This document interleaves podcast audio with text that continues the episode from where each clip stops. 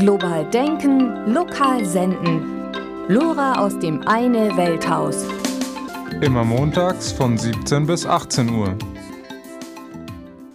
Hallo, wir beginnen mit den Nachrichten. München. Das gestörte Gelöbnis.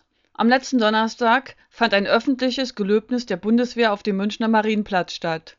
So richtig öffentlich war das öffentliche Gelöbnis nicht, denn die 1300 eingesetzten PolizistInnen sortierten verdächtiges Publikum an Polizeischleusen in Form von Absperrgittern aus. Ungefähr 400 Demonstrierende mischten sich unter die nur Schaulustigen und störten die Rekrutinnen und Rekruten beim Gelöben. Papierschnipsel mit antimilitaristischen Parolen wurden geworfen und Plakate und Transparente hochgehalten ein Transparent mit der Aufschrift Nie wieder Krieg animierte die Polizei zum Herunterreißen. Kriegsfeindliche Parolen wurden gerufen, welche das Gelöbnis erheblich störten, als gegen 14.45 Uhr die RekrutInnen die Gelöbnisformel sprachen, reagierten die Demonstrierenden mit Buhrufen. Die Polizei untersagte daraufhin das Rufen von Buh nach Polizeiangaben wurden 42 Personen vom Marienplatz verwiesen und zwölf Personen vorläufig festgenommen wegen Verstößen gegen das Waffen und Pressegesetz, wegen Beleidigung, Nötigung und Widerstand gegen Vollstreckungsbeamte. Einem Mann wurde beim Abführen das Handgelenk gebrochen. Die Straftat der Beleidigung sollen unter anderem Personen erfüllt haben, welche auf Regenschirmen Kurt Tucholsky zitierten auch die drei Aktivisten, die beim Gelöbnis unter Ketchup-Einsatz wie Erschossene umfielen, wurden abgeführt. Man habe den friedlichen Protest zulassen, gleichzeitig aber Störungen verhindern wollen, so die zynische Aussage eines Polizeisprechers. Mexiko Reporter ohne Grenzen fordert Aufklärung von Mord an zwei mexikanischen Journalisten die französische Organisation Reporter ohne Grenzen forderte die mexikanischen Staats und Bundesbehörden auf, die Morde an zwei Journalisten zu untersuchen. Laut der Organisation handelt es sich bei einem der Ermordeten um Martin Javier Miranda Aviles. Der Reporter der Tageszeitung Panorama und Korrespondent der Nachrichtenagentur Quadratin wurde am 12. Juli 2009 tot in seinem Haus aufgefunden Zwei Tage danach, am 14. Juli, wurde der Herausgeber einer Lokalzeitung Ernesto Montanes Valdivia erschossen. Die Organisation Reporter ohne Grenzen, die sich für Pressefreiheit einsetzt, stellte fest, dass sich die Morde in zwei Regionen ereigneten, die am stärksten vom Krieg zwischen den mexikanischen Drogenkartellen und der staatlichen Offensive gegen den Drogenhandel betroffen sind. Reporter ohne Grenzen unterstrich, dass der Mord an Journalisten ein Mittel sei um sowohl den Medien als auch der Bevölkerung Angst und Schrecken einzujagen. Daher müsse der Beruf als Motiv für die Morde mit in Betracht gezogen werden. Berlin Arbeitskampf im Kino Babylon Seit Mitte Juni wird im Berliner Kino Babylon ein Arbeitskampf geführt Hintergrund ist, dass die Geschäftsleitung sich weigert, über einen Haustarifvertrag zu verhandeln, der von der Gewerkschaft FAU in enger Zusammenarbeit mit der Belegschaft entworfen wurde. Die FAU Berlin schrieb einen offenen Brief an den Berliner Landesverband und die Berliner Bezirksverbände der Linkspartei. Dieser Konflikt betrifft auch die Linkspartei. Nicht nur ist sie dafür verantwortlich, dass die neue Babylon GmbH den Betreiberauftrag für das Babylon-Kino erhalten hat, der rot-rote Senat subventioniert auch das Kino jährlich mit Hunderttausenden Euro aus öffentlichen Geldern. Die Linkspartei steht sogar in einer doppelten moralischen Verantwortung. Setzt sie sich doch öffentlich für bessere Arbeitnehmerrechte und einen Mindestlohn von 10 Euro ein. Die Löhne für Servicekräfte und Filmvorführende im Babylon liegen momentan zwischen 5,50 Euro und 8 Euro selbst der Theaterleiter musste in einer Betriebsversammlung zugeben, dass es kaum möglich ist, bei diesen Löhnen über den Hartz-IV-Satz zu kommen. Diese Lohnverhältnisse wundern umso mehr, da das Babylon öffentlich subventioniert wird wie kein anderes Berliner Kino.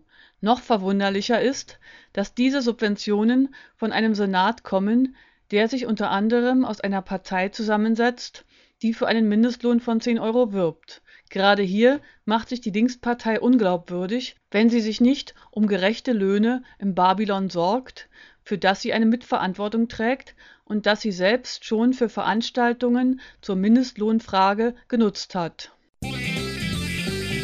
Haiti. Haitianische Bootsflüchtlinge wurden auf Turks und Caicos-Inseln medizinisch versorgt. Die Gesundheitsbehörden der zu den britischen Überseegebieten zählenden und nördlich von Haiti gelegenen Turks und Caicos-Inseln versorgten am 28. Juli mehr als 100 haitianische Bootsflüchtlinge. Diese hatten am Tag zuvor in den Gewässern der Inseln Schiffbruch erlitten. Die illegalisierten Flüchtlinge waren in einem nicht seetauglichen Boot unterwegs gewesen. Nach Angaben der Polizei war das Boot mit 200 Personen besetzt, von denen 113 lebend und zwei tot geborgen werden konnten.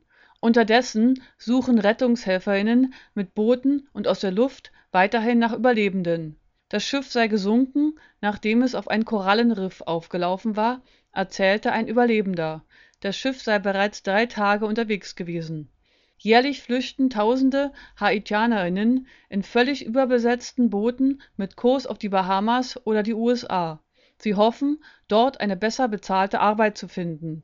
Der schlechte Zustand der außerdem noch überladenen Boote verhindert jedoch oft deren Ankunft am Ziel Viele Flüchtlinge ertrinken im Meer. Haiti befindet sich seit 2004 nach dem Putsch gegen den damaligen Präsidenten Aristide in einer schweren wirtschaftlichen Krise. Die schwierigen Bedingungen, die sich durch die gegenwärtige Weltwirtschaftskrise noch verstärken, haben zu einer Zunahme der Fluchtversuche aus Haiti geführt.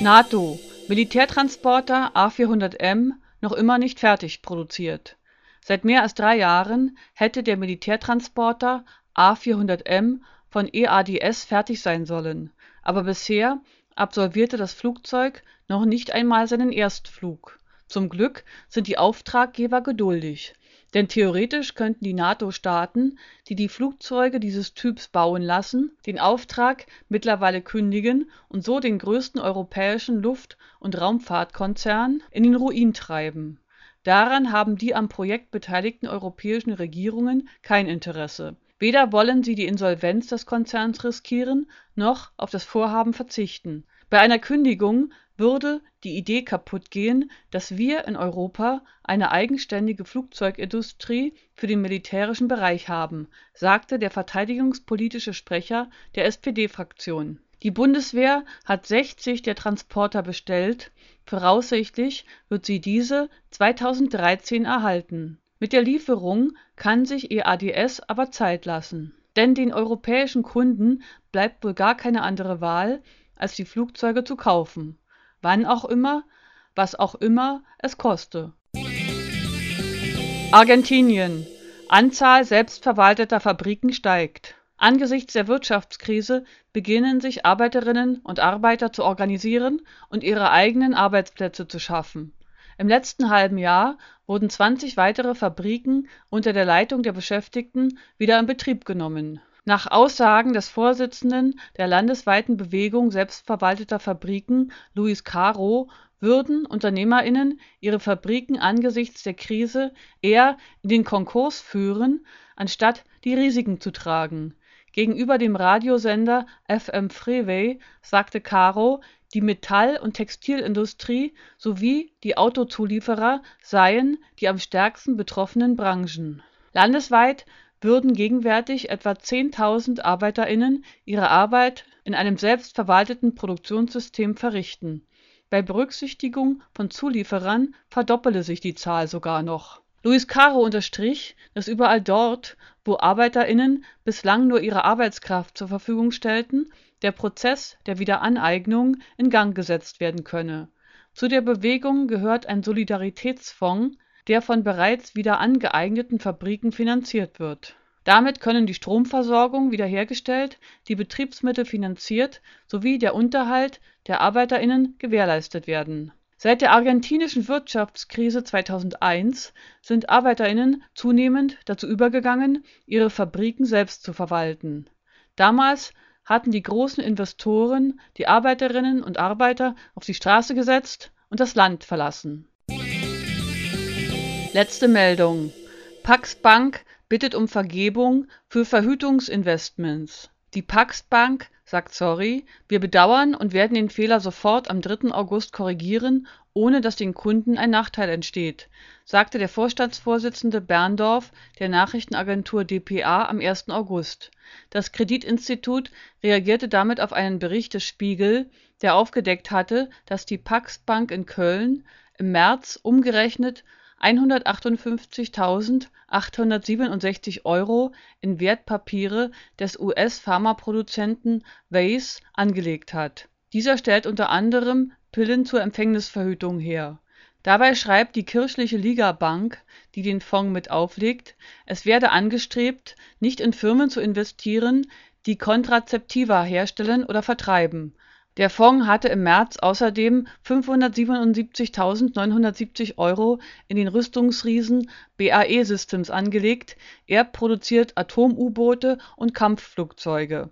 Zusätzlich hielt die Bank Aktien der Tabakkonzerne British American Tobacco und Imperial Tobacco auf ihrer Homepage wirbt die Pax Bank für ethisch unbedenkliche Geldanlagen, die Bereiche wie Rüstung oder Tabak ausschließen und mit Vermögen ganz im Sinne der katholischen Kirche umgehen.